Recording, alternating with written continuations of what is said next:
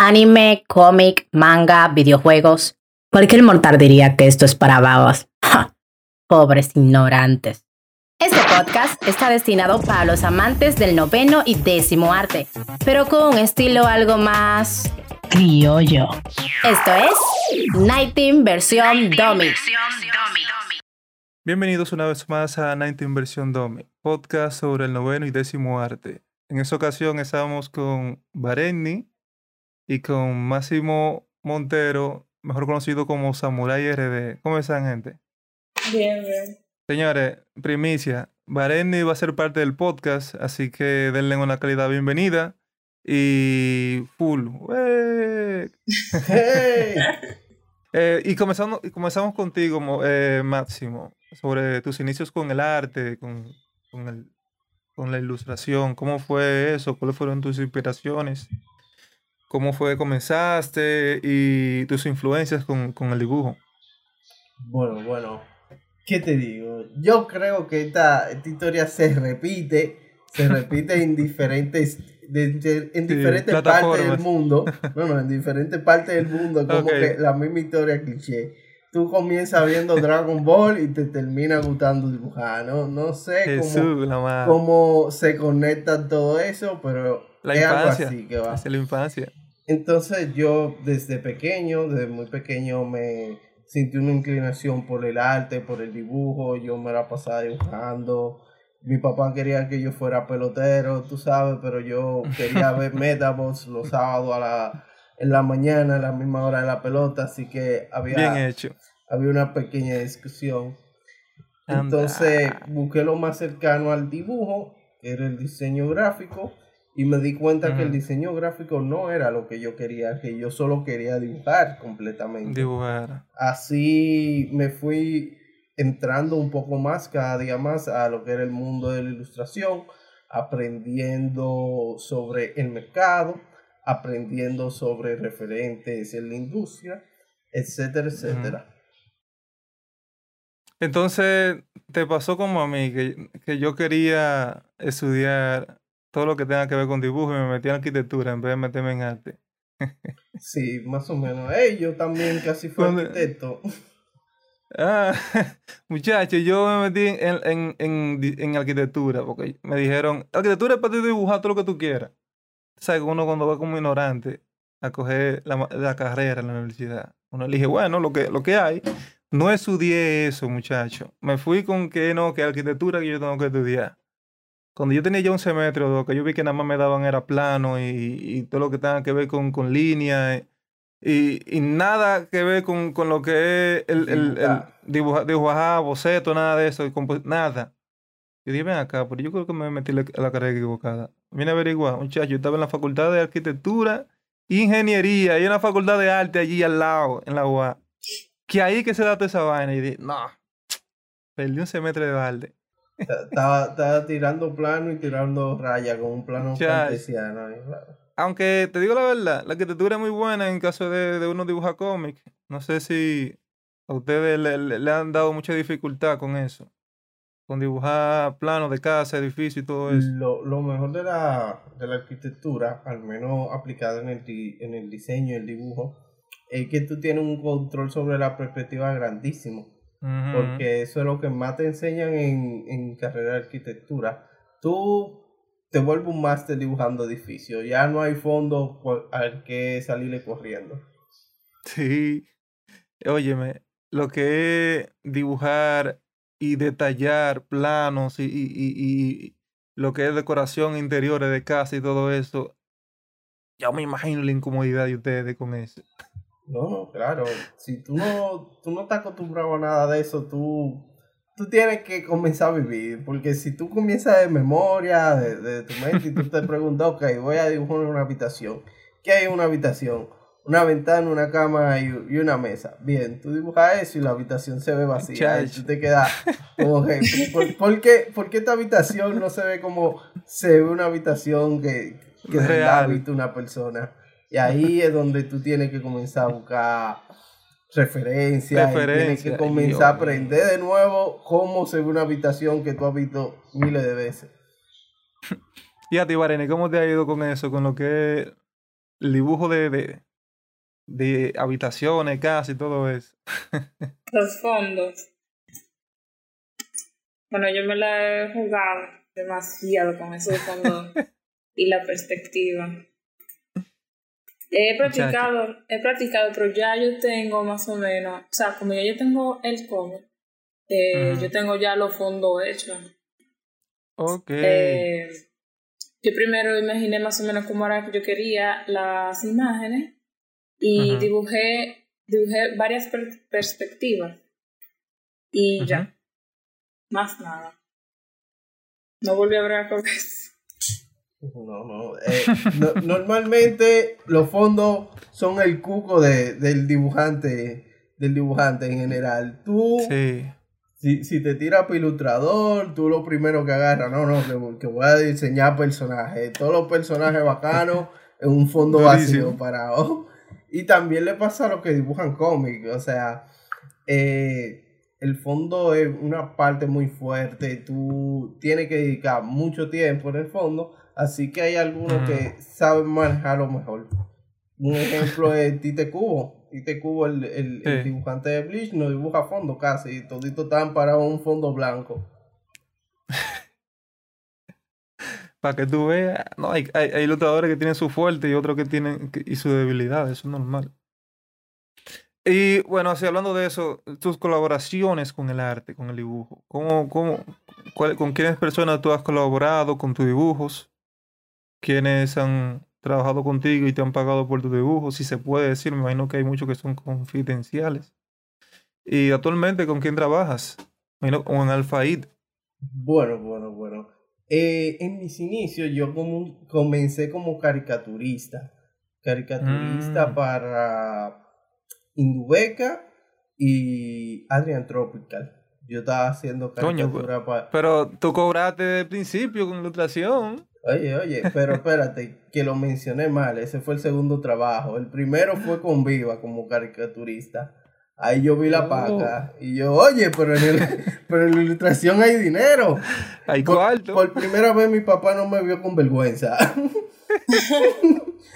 Entonces, este muchacho dibujando Paquito, este muchacho, ¿qué lo va a ganar ahí? Cuando vio la paca ahí. Te miran como, como que Conchale, yo voy a tener que mantener a este muchacho mientras vida yo tenga. Pero cuando él vio que yo pude hacer dinero, yo, eh, eh mira, y dije, ah, bueno, tiene futuro, no se va a morir del hambre. Entonces, trabajamos con Viva, trabajamos para eh, Indubeca y Adrantropicals. Eh, mm. fue, trabajé varias veces para Adrantropicals, entre otras subcontrataciones de publicitarias. Pero sucede y acontece que la caricatura es algo, es bien rentable por eventos. Pero tú, mm. yo, cuando tú quieres ser ilustrador ya para cómic, para dibujo, para, digo, para videojuegos, para animaciones, es algo muy diferente. El mercado aquí prácticamente no existe. Entonces ahí es donde tú te preguntas qué, qué yo puedo hacer. Ahí tú comienzas a indagar por las redes, aprender un poco de, de qué se mueve, donde tú puedes que pichar tu arte, subir tu portafolio. Claro. Y ahí comienzan a llegar los que son clientes internacionales. Normalmente los primeros clientes que yo he tenido, la mayoría han sido de, de personas aleatorias, vamos a decir, una persona que mm. quiere una comisión X y después, poco a poco, tú vas escalando hasta tú llegar a un cliente fijo que aprecie tu trabajo y diga, oye, yo me voy a quedar contigo y vamos a trabajar X Comic, por ejemplo. Ok. Eso, eso es si tú estás buscando ser un, un Un ilustrador de cómic. Ajá, un ilustrador de cómic. Pero eh, ahí es más o menos por donde yo voy. Ahora mismo yo soy un artista freelance que vive de, de su arte. Somos dos. Somos dos. Bien. Sí, no, de también. Eso es como la fotografía, muchachos. La fotografía es muy buena y todo, y uno gana bien eh, en el momento en que te contratan. Pero va, a haber momentos en los que la gente no te en foto. Sí. Bye bye. Tú tienes que ahora guayar la yuca, a ver qué es lo que tú. Ok, ahora sí, ese cliente ya me contrató. Pero ya él no va a querer foto hasta el año que viene, me imagino. Tengo que buscar otro cliente. Pero no, eh, lo bueno de ustedes con la ilustración es que siempre va a haber eh, gente que necesiten o quieran que sus historias se vuelvan dibujo. Y sí, hablando de eso, Alfaid, ¿cómo fue esa cercanía con Alfaid y ahora tú trabajas con ellos? Bueno, eh, Eve. El primer toque que yo tuve con Eve fue Bacá, el mito asesino. Eso remontando año 2009, donde todo el mundo era carajito menos Darwin, porque Darwin es, es una de las leyendas vivas de la ilustración de aquí. Entonces tú, tú ves Bacá y eso te cambia la vida. Era Claro, muchacho. acompañado de, de More Studio con Canquiña, eran los que estaban bateando en esos tiempos. Y yo dije, bueno, tú, tú vas a ver que un día de esto yo voy a ser más duro que ellos, dije yo por dentro. O vamos a terminar Así, así trabajando. mismo. O vamos a terminar Así trabajando mismo. juntos todito. Entonces, sucede que yo eh, un día me dan ganas de hacer un cómic y yo dije, conchale, eh, yo no conozco bien a esta gente de, de Alfa. Entonces comienzo a entablar una relación, hablamos un poco, vemos que nos llevamos bien. Entonces yo todavía tengo mis dudas de cómo, cómo hacer un cómic. Llego allá a la oficina con dos cajas de pizza, nos sentamos, ellos me explican y ya la, la relación se comienza a entablar mejor después de... Mejor- y por las dos pizzas fue. Las dos Sí, pizzas la- fue que la- hizo. las dos pizzas hacen una buena entrada, ¿verdad? Ya, ya. Entonces Yo después- amigo mío de por vida. eh, oye, después de realizar el primer sketch, eh, a ellos le encantaba lo que yo hacía y Manuel Cho, que normalmente es reclutador de Alpha Ice, me dijo, hey loco, ya tú quieres venir y formar parte de nosotros así en Alpha y yo como que, ah, tú sabes, me, me hago el difícil. Ese parte, no, no, no, tú sabes, yo no... Por Yo ahora no- yo bien. I don't do that to- todavía, sí. Me hago el difícil, entonces en una de las vacaciones del trabajo fui y yo dije, está bien, está bien, vamos a formar parte de aquí. Fui, hice más frío normal 5 y nada, me quedé. Sí. Espera. Le gustó la experiencia entonces. Sí. Te enamorado en un país y al final te conquistaron. No, e- eso es bueno.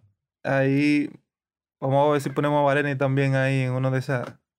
Que filme con una de esas de, de esas de esas empresas de ilustraciones. ¿Qué tú dices, Vareni?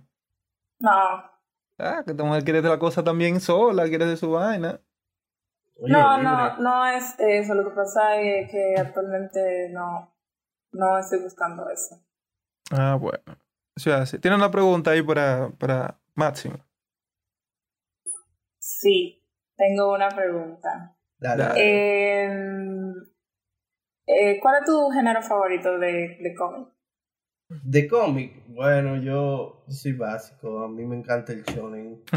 Eh, de- el shonen que en, en cómic se traduce a género de superhéroe, pero en manga Claro. eh, el shonen. El shonen me desvive porque es un sinnúmero de emociones así muy palpitantes ahí, pero lo que Claro. son los seinen es donde está el, el secreto de la vida, donde todos nos ponemos súper, como, ¿cómo lo pongo? Melancólico. melancólicos, así, intelectuales y profundos. te- Te, Sí. sientas así, piensas, es Y verdad. el mundo. ¿qué, qué pasa si tú no le pones mantequilla al pan de un lado? ¿Va a caer o no Sí. va a caer? Tú sabes, esa el, mu- pregunta el mundo se no vuelve gris ahí. Sí. Eh, para mí, uno de mis animes favoritos es Dead Note. Desde que yo vi Dead Note, en mi mente cambió. O sea, yo era un, un carajito como de, de menos de 12 años viendo Dead Note que, que no estaba en ese sentido. Y tú sabes, yo era la justicia en ese momento. ¿Y con cuál Ah. género, con cuál, con cuál género te gusta más trabajar? Eh, al menos yo soy, soy como que bien variante ahí. Yo me siento súper bien cuando yo dibujo acción y comedia.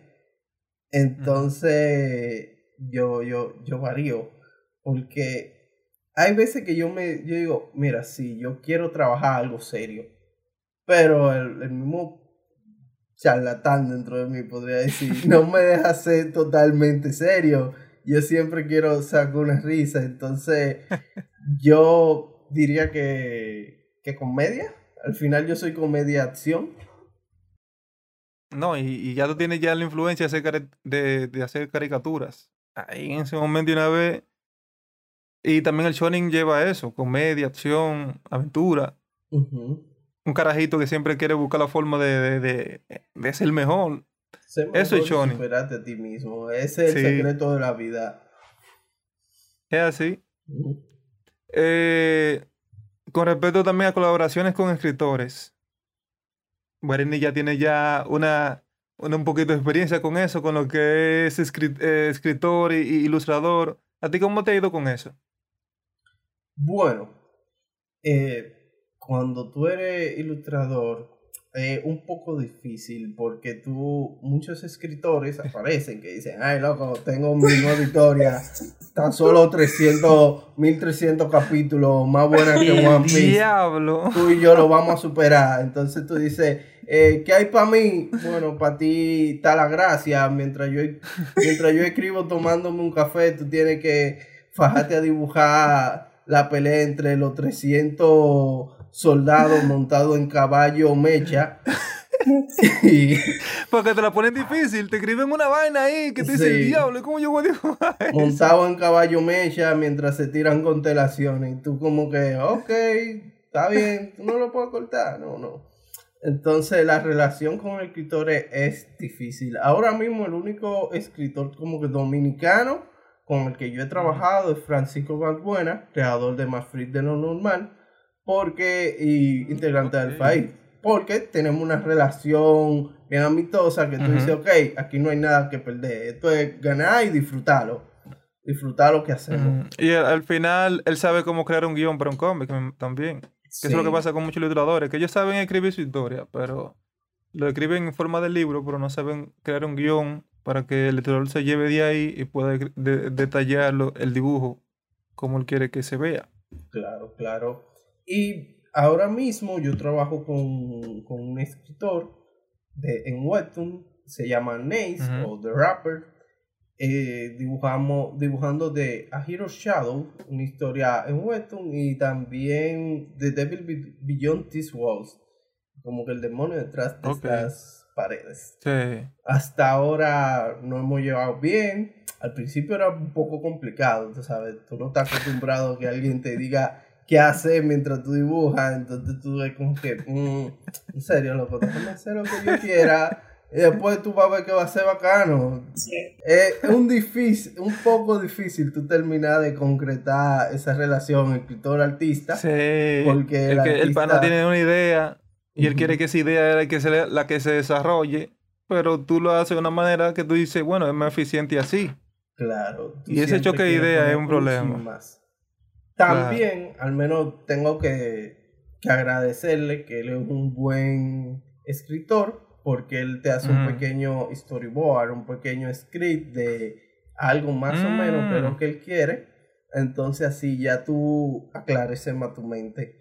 A veces es difícil con tan solo palabras expresar lo que tú quieres. O sea, tú me dices, mira, yo quiero un atardecer visto desde abajo, mm. que los personajes estén poniéndose que oye pantalón o chaqueta ok, tú lo haces desde la perspectiva en que tú te lo imaginas y cuando se le enseña al escritor dice, hey, loco, eso no era lo que yo quería y tú te quedas así, pero ahí hay, hay, una descripción bien vaga de lo que tú quieres. Entonces cuando tienes un pequeño boceto que te dice, mira, es más o menos así como yo lo quiero, pueden ser palitos. Aunque sea, aunque sea un palito, palito y bolita. Ajá, tú, tú lo entiendes, tú de lo traduces, tú dices, ah, eso, pero más bacano. Claro. Eh, sí, ustedes, háblenme de Webtoon, porque hay muchos ilustradores que no, no conocen muy bien esa plataforma y la han tratado de estudiar, de cómo mercadear su, su, su trabajo ahí. Eh, tiene ya su, su cómic ahí en, Webtoon en, español. Tú ya has subido cómic en Webtoon en inglés. Entonces, esa diferencia entre esos, esas dos eh, plataformas que tienen el mismo nombre, pero en diferentes idiomas, suben los cómics en diferentes idiomas, y las ventajas y desventajas, y cómo ha sido la experiencia con, con esa plataforma y otras plataformas, menos que ustedes ya han subido. ¿Cómo, cómo ha sido eso? Bueno, eh, yo, yo creo que Varenne en realidad tendría un poco más de, Oh, de conocimiento sobre el área, porque yo soy, soy un dibujante de historias. Yo no subo exactamente la historia a Webtoon, pero yo soy un dibujante. Sí tengo un conocimiento de cómo trabaja la plataforma, más o menos. En internet se puede encontrar muchas personas que te explican de cómo, de, de qué vale la, plataforma. Hay uno de los grandes, vamos a decir, ilustradores de habla hispana, que es Raúl Trevino, Trevino Art. No sé si alguno lo conoce. ¿Tú lo conoces, Valeria? Sí, Trevino, exactamente. Trevino Duro. Él te explica exactamente cómo él logró estar ahora mismo donde él está en Webtoon. Eh, te pide al menos, al menos, al mínimo de capítulo tiene que tener como 30 o 40 paneles. Corrígeme si me equivoco, Varela. Sí. 40 paneles, 40 paneles por capítulo. Ujú. Ya, chiste esos No, paneles, muchachos. Pero aunque tú no lo creas, 40 paneles se traducen en 5 páginas más o menos. Sí, pero ellos te, ellos te especifican de que, ok, tú me vas a hacer a mí 40 paneles, pero en, en una pantalla yo necesito al menos tres paneles y que tengan la sensación de que no se vea tan rápido. Porque, por ejemplo, hay muchas personas que meten hasta cinco paneles en una sola página, pero tú no sabes el orden. O sea, ellos necesitan como, ok, necesito pa- eh, 40 paneles, mínimo tres paneles en vertical para que la gente pueda ver. Si tú la quieres que se, se acelere más el proceso, por ejemplo, la, la- la transición de, de una escena a otra, tú la juntas un poco. Si tú quieres que se vea con una, con una velocidad estándar, tú, lo, tú lo, lo separas un poco los paneles. Todo eso es lo que ellos explican, porque ellos dicen, eh, ellos tienen como una, una, no una regla, sino, sino ese consejo. Ellos te ponen una- una- unos consejos de ayuda, te dicen cómo tú vas a subir tu, tu, tu, tu cómic, qué- cómo tú vas a subir los paneles, cómo tú lo vas a poner en orden y todo eso. Sí, eso, esos son, vamos a decir, unos parámetros a seguir y a Sí. tener en cuenta. Ya en la parte monetaria, el F, que es lo que le gusta a la mayoría de gente, eh, todo viene si Webtoon te contrata. Es decir, si Webtoon te tira y te busca a ti de- desde su lugar, ahí ellos, tú llegas a un acuerdo y tú pasas a, a ser escritor. Webtoon también yo creo que la Comic Con tiene editores, tiene personas que andan buscando hacer cómics como Raúl Trevino. Yo creo que a Raúl Trevino se le acercó uno de los editores de Webtoon ujú. y discutieron hasta llegar a un precio. Pero si tú eres un Juan de los Palotes como todos nosotros, eh, tu única solución es tú mantenerte constante hasta llegar a un punto X de visualizaciones semanales en, el, Ujú. cual, en el cual Webtoon te va a ir cambiando chin a chin. Primero te lleva de, de, de general como que original, o, o no, no, de general a canvas, de canvas a original y de ahí ahí va subiendo.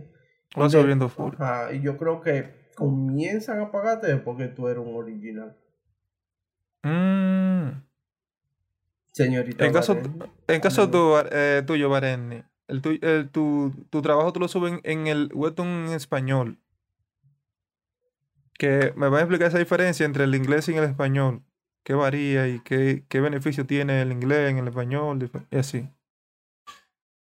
Bueno, el, eh, la diferencia entre, entre el, el webtoon en inglés y el de español solamente es el idioma, porque casi la mayoría de los cómics que están en, en el inglés también están en la, en la sesión de español. Puede decir sesión. Eh, lo único diferente que yo veo es la sesión de original, de original de Canvas, y la sesión de... La sesión de original y la sesión de Canvas, me equivoqué. Mm. Entonces, en lo de Canvas, eh, puede subir contenido cualquier persona, no tiene que ser contratado por Webtoon. Y en la sesión de original ya ahí están los contratados. O sea, ya tú trabajas por contratación de la plataforma. O sea, ellos te, te pagan por eh, subir contenido, obviamente. Esa es, o sea, la diferencia radica solamente en el si tú eres original o si tú eres de Canvas. No en el idioma, porque en el idioma ya no, no hay mucha diferencia. Sí, el idioma, obviamente. y también yo, yo vi, bueno, que en la plataforma de, de inglés te pagan cuando tienes ya una cantidad de público que ven tu trabajo. Y también eh, una cantidad de, de visualizaciones que tiene la plataforma. Ahí en español no sé si lo hacen. ¿O si lo hacen? No. Todavía en, en la sesión de, de contenido en español de la plataforma no se ha habilitado la, la opción de monetizar todavía. Deberían. sí, deberían. Todavía desde que lo hagan los millones. desde que lo hagan usted va a ver pila de ilustradores sacando su trabajo durísimo para subirlo. Ojalá, ojalá, contra. Realmente, Hay, hay, mucho trabajo bueno ahí en esa plataforma, mucho, mucho, mucho. De eso que casi nadie lo ve, que los otros días yo me puse a investigar, viendo ilustradores, viendo cómics de esa plataforma, y hay muchísima gente buena que no tienen eh, mucho alcance de público, pero aún así son buenos, son muy buenos realmente. yo vi, ahora sí, yo vi eh, muchas personas que tienen muchos eh, suscriptores ahí en su, en su webtoon, en su, en su cómic, y dibujan de maravilla, durísimo y todo. Ahora, tratar de, de, que esa misma gente esté en sus redes sociales es difícil. ¿Cómo, cómo ha sido ese, ese, ese trabajo de, de, conquistar ese público y, decirle, sigan mi Instagram, vengan señores, por favor? Contrale. Subí contenido en la, en, en la plataforma de, de Webtoon y ser constante. Y también manejar tus redes sociales. Eso es un trabajo. Eso no es tan sencillo. Porque tú tienes, por ejemplo, muchos de, muchos de los ilustradores lo que hacen es que toman una, un pequeño clip de, de, su, de su episodio y hacen una imagen y la suben al Instagram. Pero como yo, yo lo hago todo difícil. Yo lo que hago son eh, ilustraciones diferentes, totalmente diferentes al cómic, para que la gente eh, tenga otro contenido y tenga más eh, razón para ir a visitar mi, mi cuenta de Instagram. Pero eso, eso yo lo hago en mi casa, tú sabes, para hacerme la vida más complicada. No eso lo hace, la mayoría de los ilustradores hacen eso. No te creas que Máximo también lo hace. Yo he visto Máximo que sube pila de, de, de fanar y, y, y dibujo de, de, su, de su trabajo de diferentes formas, o como lo sube en, en plataformas de, de cómic. Así que esa es parte de realmente. Eh, yo creo que Instagram no es para ilustradores tampoco.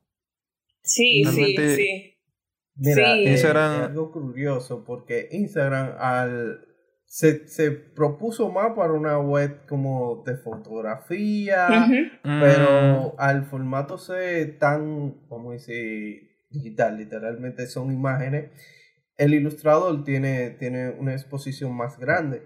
Es si tú entras en Instagram y tú puedes ver ilustraciones, pero siempre que tú te mantienes constante y te mantienes publicando, si el algoritmo te apoya. Eh, Como dice Baretni, yo creo que tú tienes que mantener una, un, buen equilibrio, un buen balance en lo que son tus redes sociales, como Instagram y tu Webtoon. Tú tienes que publicar semanal en Webtoon como mínimo, ¿verdad, Baretni? Sí. Ajá, pero tú tienes que publicar casi interdiario en una red social porque pasan tres días y se olvidan de ti, te dan por muerto. Fulano. Ya lo saben. Bye bye. Increíble.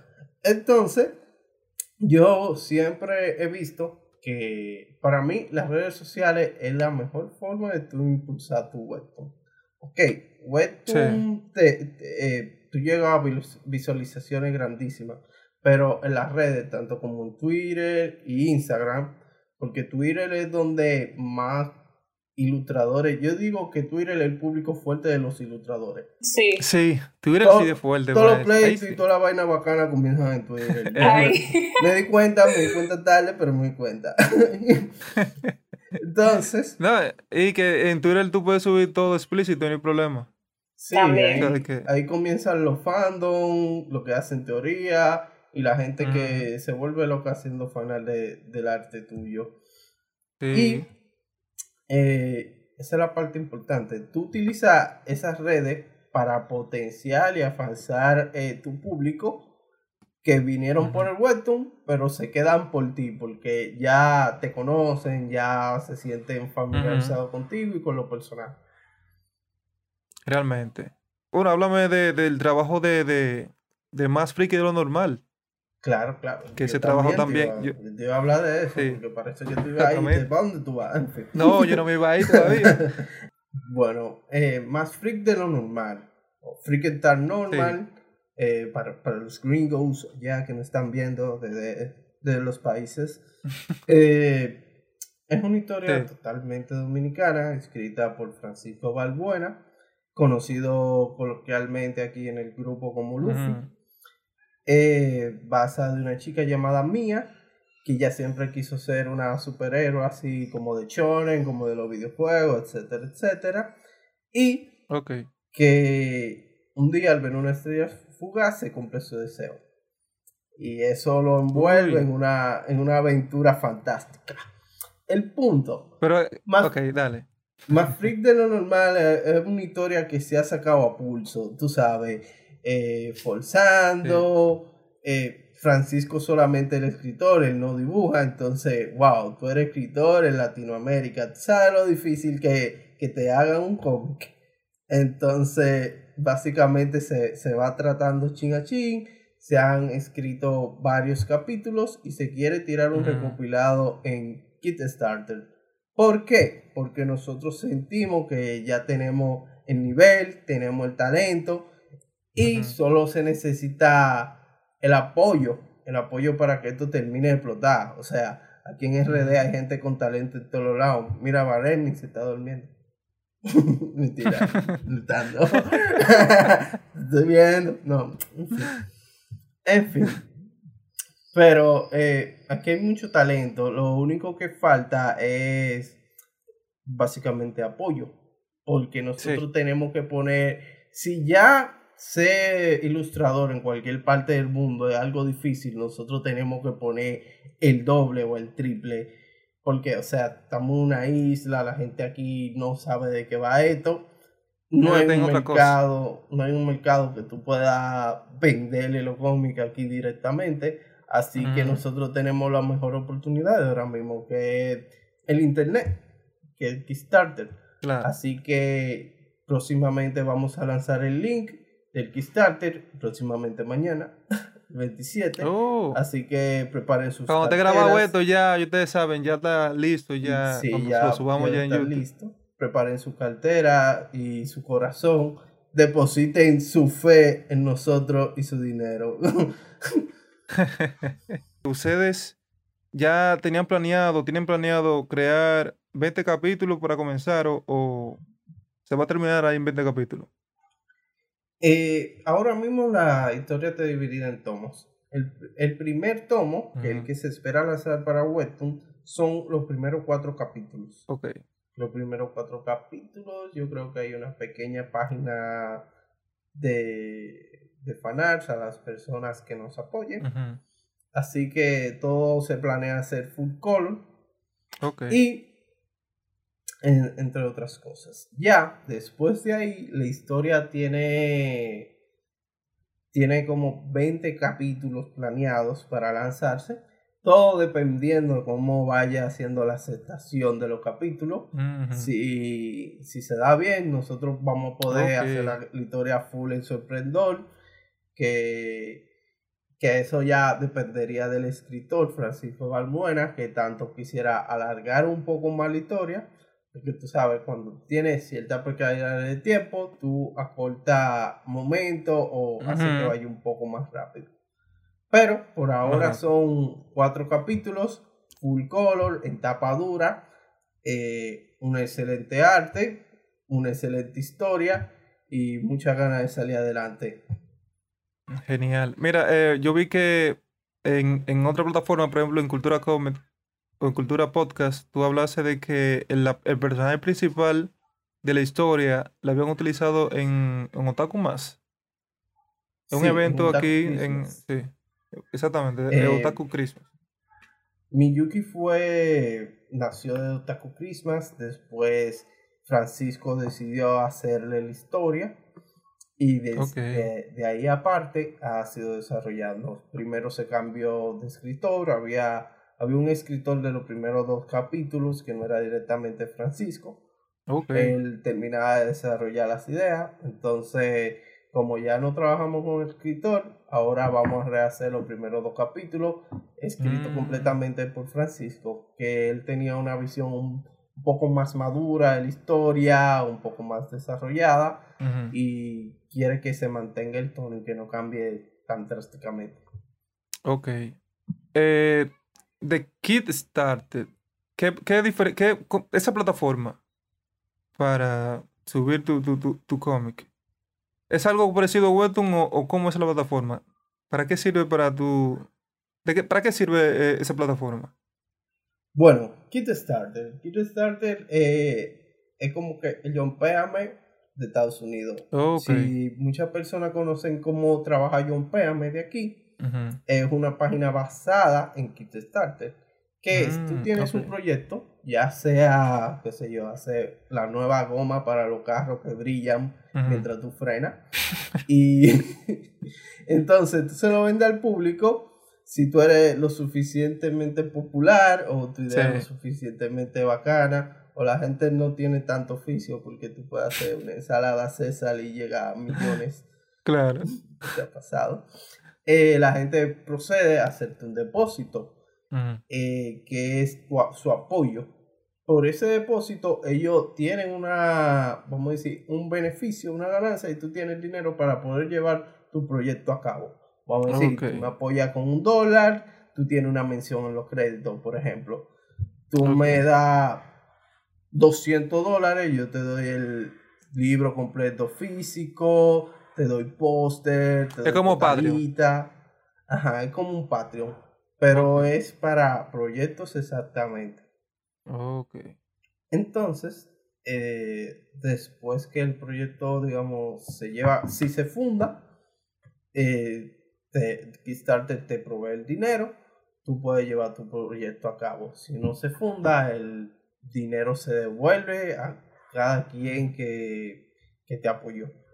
Hay otras plataformas como Indiegogo, que esa es como que más, más asequible para Latinoamérica pero se puede decir que el problema de Indiegogo, o lo bueno o lo malo, es que si no se fundan, ellos te dan el dinero, te dan el dinero que tú alcanzaste, aunque no sea tu, tu meta principal, pero con eso tú tienes que terminar de hacer el trabajo. Así que es mucho más difícil. Sí, ya, ya entiendo. Ahora sí. Eh, última pregunta.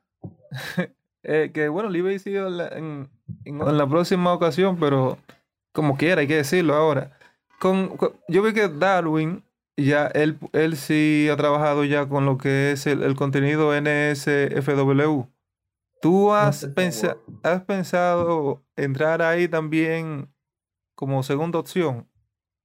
Bueno, bueno, ¿qué te digo? Eh, Con otro nombre, que nadie sepa lo- que eres tú. Que nadie sepa que eres tú. Sí, sí. O, o vive, como decía Batman, o vive lo suficiente, o muere como héroe, o vive lo suficiente para convertirte en villano. Pero no, no hay que verlo con, con esa frialdad que la gente ve el No Safe for World, solo Ujú. porque morbo, porque un contenido más adulto. Es otro, otro público. eh, normal. es otro público. Lo que pasa en y son los que pagan. Esos, esos pagan. Ese público paga de verdad. paga, tiene mucho dinero. En el sí for World tú puedes encontrar personas muy, muy talentosas. Sí. O sea, gente que tiene, que tiene años dibujando. Se puede decir, déjame ver, o Greator. No sé si alguno de ustedes ha visto a Gear o, o conoce quién es Greator. Pero Eh, el, el, cam- el, co- el manga. Airier. Sí. Sí, del pana este que, que trabaja con, digo, que él, él juega con, pati- mon- patines. patines. ajá, monta patines y hace pila lo que Sí, era sí, uno sí, de dura. artistas favoritos. Él comenzó dibujando hentai. Dibujando hentai, después de dibujar hentai pasó Tenyu Tenge. Entonces un Esa de miel una le tengo, calidad- tengue, yo lo quiero matar a él. Loco, Tenyu Tenge es genial, lo único que Bro, me hace- ¿cómo que genial? No he comprendido, no he comprendido Bro, para la época. yo lo quiero todavía no matar. lo comprendo. Yo lo quiero matar a él, bro. ¿Qué, qué liga, qué con mango fue que hizo en esa historia, bro?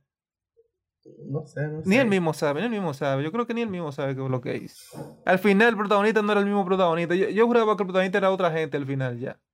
Ligó tanta Sí. cosa ahí, pero está bien. Eh, eh, se lo perdono con Ariel, muy buena esa historia. Es así. Sí, entonces, ¿qué te digo? Eh, no es que ahora mismo yo me quiera dedicar, pero nunca cierro la, la ventana. No, nunca cierra la ventana, que hay cuarto. Nunca cierro la ventana, porque al final a uno le gusta dibujar, le gusta la figura humana, porque en eso es que uno se basa. Y no hay nada malo tampoco si te pagan. Nunca. ¿Verdad, Vareni? No, no está mal. Yo tenía un, un Mercedes parqueado como el tuyo y vaina. Muchachos, yo he visto gente millonaria dibujando ese, ese estilo de cómic. Hay gente que tienen en su, en su, en su Patreon mi- más de 2.000 personas pagándole de, de hasta 20 dólares mensual.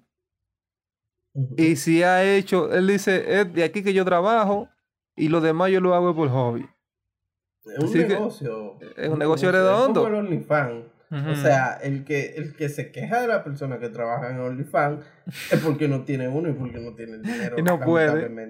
Y no tiene cuerpo tampoco, no puede. Es lo mismo. Si tú no sabes Sí. dibujar, si tú no sabes dibujar eh, eh, eh, eh, cuerpos, no te metas ahí. Ahora, si tú sabes dibujar cuerpos, si tú sabes, y, y hay talento en eso, bro, Ujú. vos ¿Y creas una, creas una cuenta aparte. Que al final nadie te va a decir a ti que tú eres perverso por eso, porque tú lo haces.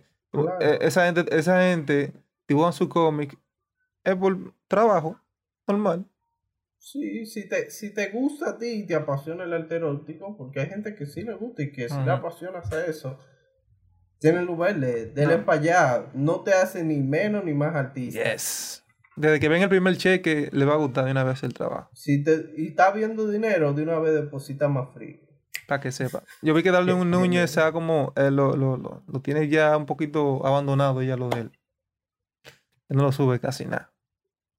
Él, bueno, lo- su, su, su historia, que es la de Jagu- eh, Jaguar. Eso sí. Sí, pero ya ese, lo- él lo vende ya en otra plataforma, ya es diferente. Pues sí, bro, muchísimas gracias por estar con nosotros y poder compartir un poco de, de- de- de tu vida como ilustrador, de todo lo que has hecho, tus trabajos, y también de hablar un poco de, de la historia nueva que es más freak de lo normal. Señores, apoyen, su, apoyen esta obra, estará ya en el link de Alfaid y también de, de, de Samurai RD.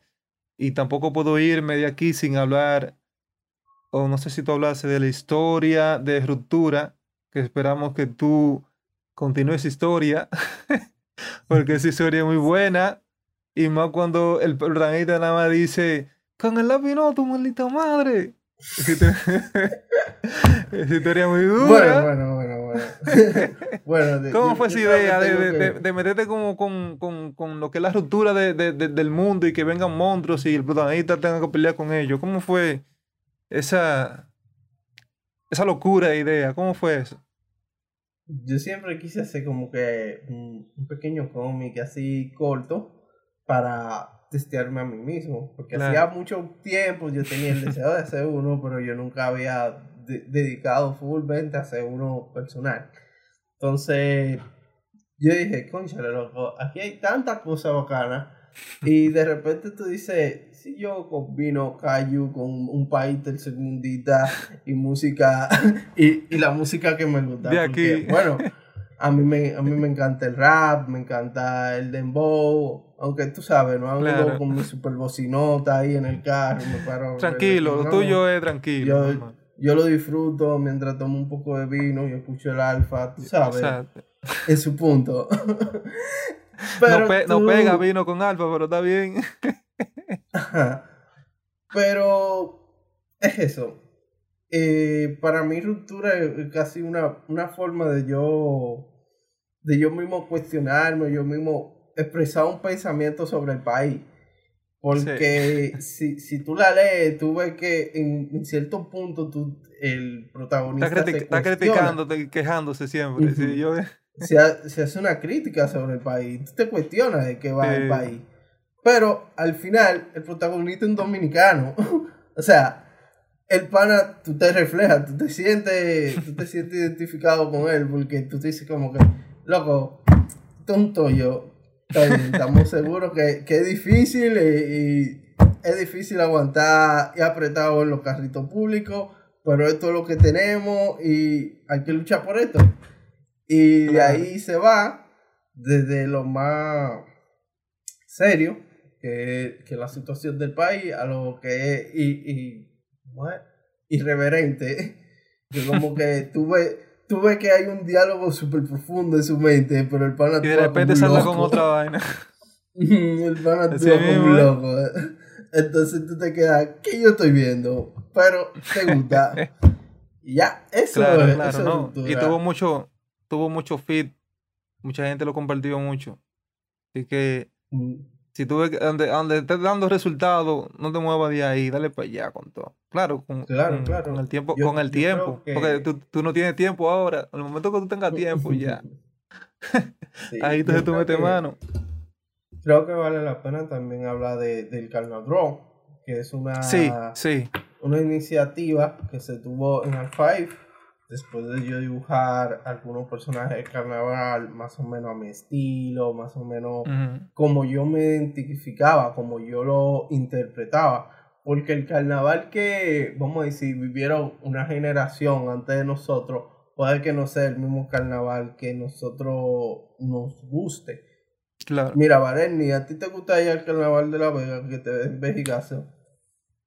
No, ve, ella, ella tiene cara que no, que no quiere, no quiere dar un vejigazo. Y yo he ido al carnaval, pero no he ido muchas veces porque, o sea, mucho movimiento, es un poco, un poco extraño, pero yo siempre he, he visto lo lindo o lo hermoso o lo artístico de, de la careta del carnaval. Entonces Claro. tú dices, wow, loco, ¿cómo yo, yo traigo eso que es de nosotros, pero a una realidad totalmente mía, que es lo que nosotros vivimos a diario, el anime, el shonen, los golpes? Claro. Y de ahí nació Carnadrop, que es una, una, eh, ¿cómo puedo decir? Una actividad, un movimiento que la gente se identifica, la gente Sí. lo comparte, la gente dice, oye, sí, loco, yo también quiero dibujar una careta, esto es dominicano, pero tú no se estás sintiendo que alguien te está forzando a ser dominicano. Tú eres dominicano porque quieres y porque Claro. te gusta, y tú lo expresas. Es así. No, mira, eh, también se, eh, es otra cosa que el- no sé si como tú lo ves con respecto a utilizar la cultura de tu país local para dibujar tu, tu, tu cómic. ¿Tú crees que funciona o es necesario primero comenzar como, como, como tu, con tu inspiración, por ejemplo, el manga, tú querer hacer como hacen los mangas, eh, pero eh, yo creo que eh, no es válido porque al final tú conoces más lo que tú vives aquí en RD. Por ejemplo, aquí tú vives, tú eres dominicano, tú conoces más la historia de RD. Es más fácil tú desa- desarrollar una historia aquí con, con, con lo local, ya sea en forma de, de cómic o, o- o manga, como tú quieras, que utilizar cultura extranjera para poder desarrollar una historia. Bueno, eh, tú puedes expresar tu historia porque al final, eh, algo de aquí, aquí tenemos mucha cultura, tenemos mucho, mucha eh, tela de donde cortar. Lo que pasa es que tú tienes que saber escribir una historia, tú tienes que Sí. saber tener un delivery para, para contarla. Si tú miras en Estados Unidos, hacen su película basada en Estados, En Estados Unidos Unidos. lamentablemente todas las naves espaciales que han acercado el planeta Tierra eh, dan a parar Allá. a, a New York. Y ellos son, ellos son los que lo acaban. ¿Por qué será? Así, ¿por, por qué será? Ellos son los que resuelven. ¿Por Porque qué su será? país. Nadie lo sabe. El, Estados Unidos, en Nueva York. Es el mundo. Gracias, gracias a Japón, nosotros tenemos todos los mejores superhéroes shonen del Allá en mundo están en Japón. Japón. ¿Por Porque es qué? Nadie lo sabe. Así, nadie lo sabe porque el único, el único niño de 14 años que puede pilotear un mecha nació en Japón. Pero es lo que tenemos. Al final, ellos solo hablan Ya de lo lo Pero- hacen su historia de Corea. Yo en Corea, normal. Ajá, o sea, el estadounidense gringo te vende el drama familiar siempre, de ese adoptado, etcétera, porque tú sabes, todos somos adoptados. Sí, eh, no tanto eso. Es como que es difícil tú desarrollar una historia donde están los padres involucrados. Porque tú tienes entonces que buscar la forma de que los padres se preocupen por ti. Que, por el personaje. Que los padres eh, no quieren que, que el personaje haga esto y aquello. Que son cosas arriesgadas que debe hacer para poder eh, eh, seguir hacia adelante. Y tú sabes, entonces es incómodo. De- me dicen muchos, muchos escritores y desarrolladores de historia que es incómodo involucrar padres en historias. Sí, tu mamá no te deja hacer el colmado sin permiso todavía, entonces... en fin, eh, con eso mismo, el mayor ejemplo, eh, yo siempre, a mí me nació una, unas ganas de escribir, comencé escribiendo poesía, Ujú. después comencé a escribir pequeñas historias o historias que yo quería que al final fueran largas. Pero sucede algo, yo me encontré con un tope donde yo estaba escribiendo una historia de un chico dominicano que tiraba fotos para National Geo- Geographic en no sé dónde, pero el pana vivía en Estados Unidos. ¿Sabes? Ay, Lo más bacano fue cuando yo me encontré, me encontré, como dice Bareni, así imaginándome, "Ja, yo soy el protagonista, y voy caminando por Central Park, aquí hablando con la chica que me gusta, tú sabes, todo, todo gringo yo que no tengo visa. o sea, ¿qué hay en Central Park? ¿Dónde queda Central Park? Bárbaro. De lata tan en el medio como lo dice su nombre. Son cosas que ¿Qué tú- calle que sigue tú después? piensas ¿Qué calle, qué- que tú- qué calle sigue después? Ajá. ¿Qué, ¿Por dónde se va ahí ahora? ¿Qué, ¿Dónde vive? ¿En qué apartamento? ¿En qué tú cuál no dirección? sabes nada. Y alguien, y alguien que sí sepa de eso va a decir, oye, tonto, yo loco, ahí no está la heladería que tú escribiste que estaba. Así mismo, ¿eh? Entonces, al final tú, tú escribes lo que tú conoces. Y ese es el mejor consejo que me ha dado a mí Darwin Núñez. Es así. Obligado. escritor de Bacá, que sigue siendo uno de los cómics eh, más, ¿cómo digo? Que, tiene- que tenga más, sí, más repercusión ha tenido. Dominicana. Más popularidad. Ahora, se puso bruto ahí Darwin con, con, con Bacá. Tiene que venderlo, tiene que seguir haciéndolo. Pero, bueno, Bacá continúa, continúa y va a continuar. Eh, Osvaldo, Osvaldo Ah, lo va a seguir haciendo. trabaja en Bacá la mano eterna. No, no, porque hay otra variante de Bacá dibujada por otra persona con otra historia. Quién sabe si algún día ustedes vean un Bacá dibujado por mí o dibujado por Ah, bueno, mejor. Ustedes supieran que aquí hay, aquí hay muchos eh, mitos y leyendas que, que serían, serían duros verlo en dibujado. Pero en fin, es así, señores. Muchísimas gracias por, por compartir con nosotros. Eh, Máximo, muchísimas gracias por estar con nosotros. Mareni ya forma parte del podcast, así que la van a ver más seguida aquí. Así que, eh, tus redes, eh, Máximo, tus redes para que la gente pueda Bueno, seguir tu trabajo y pueda también darle el link al link de la biografía que tú tengas. bueno, pueden seguirme como Samurai, raya bajo RD. Yes. eh, en Con X, en Samurai Facebook con X. También en Twitter. Sí, sí, sí, Samurai con X. Samurai con la X delante. Es Samurai, es decir, la X, pero sin la Ajá. S. Es como Samurai X. Pero, Pero con X. ¿Ustedes entienden? Van a dejar Exactamente. ¿Dónde No te preocupes. En fin, el punto es, eh, nada, mi gente, yo estoy aquí dando lo mejor de mí. Espero. Más contrataciones. Representando. Más gente que paguen su cuarto, comisiones. más gente que pase su cuarto, más comisiones, más gente que siga dibujando. Y para esto que estamos. Y todo escritor que- que. no había una Eh, comunidad. Todo escri- escritor que Dime. quiera llevarle su historia máximo, él va a cobrar 25 dólares por, por escucharlo. Ya ustedes saben. Sí, sí. Ustedes Para que se reduzca a nadie. Tú vas a ver que nadie va a querer venir con... Bueno, apoyen más Sí. freak de lo normal. No se van a arrepentir. Cuando ustedes vean que, que comiencen a dar golpes en esa serie, comiencen a pasar escenas loquísimas y comiencen a, pa- a verse cosas bellas, porque no, no por nada, o sea, Ey, no ey, porque yo lo dibuje, no, no porque yo lo dibuje, pero, pero hay unas escenas que tú la ves y tú Coño, te quedas, tú quedas una enamorado dura. de eso. Tú dices, wow, esto es, esto es una ternura, esto es genial, esto era lo que yo necesitaba. Señores, eso es todo por hoy. Eh, Bareni Máximo, un placer. Así que, bye bye.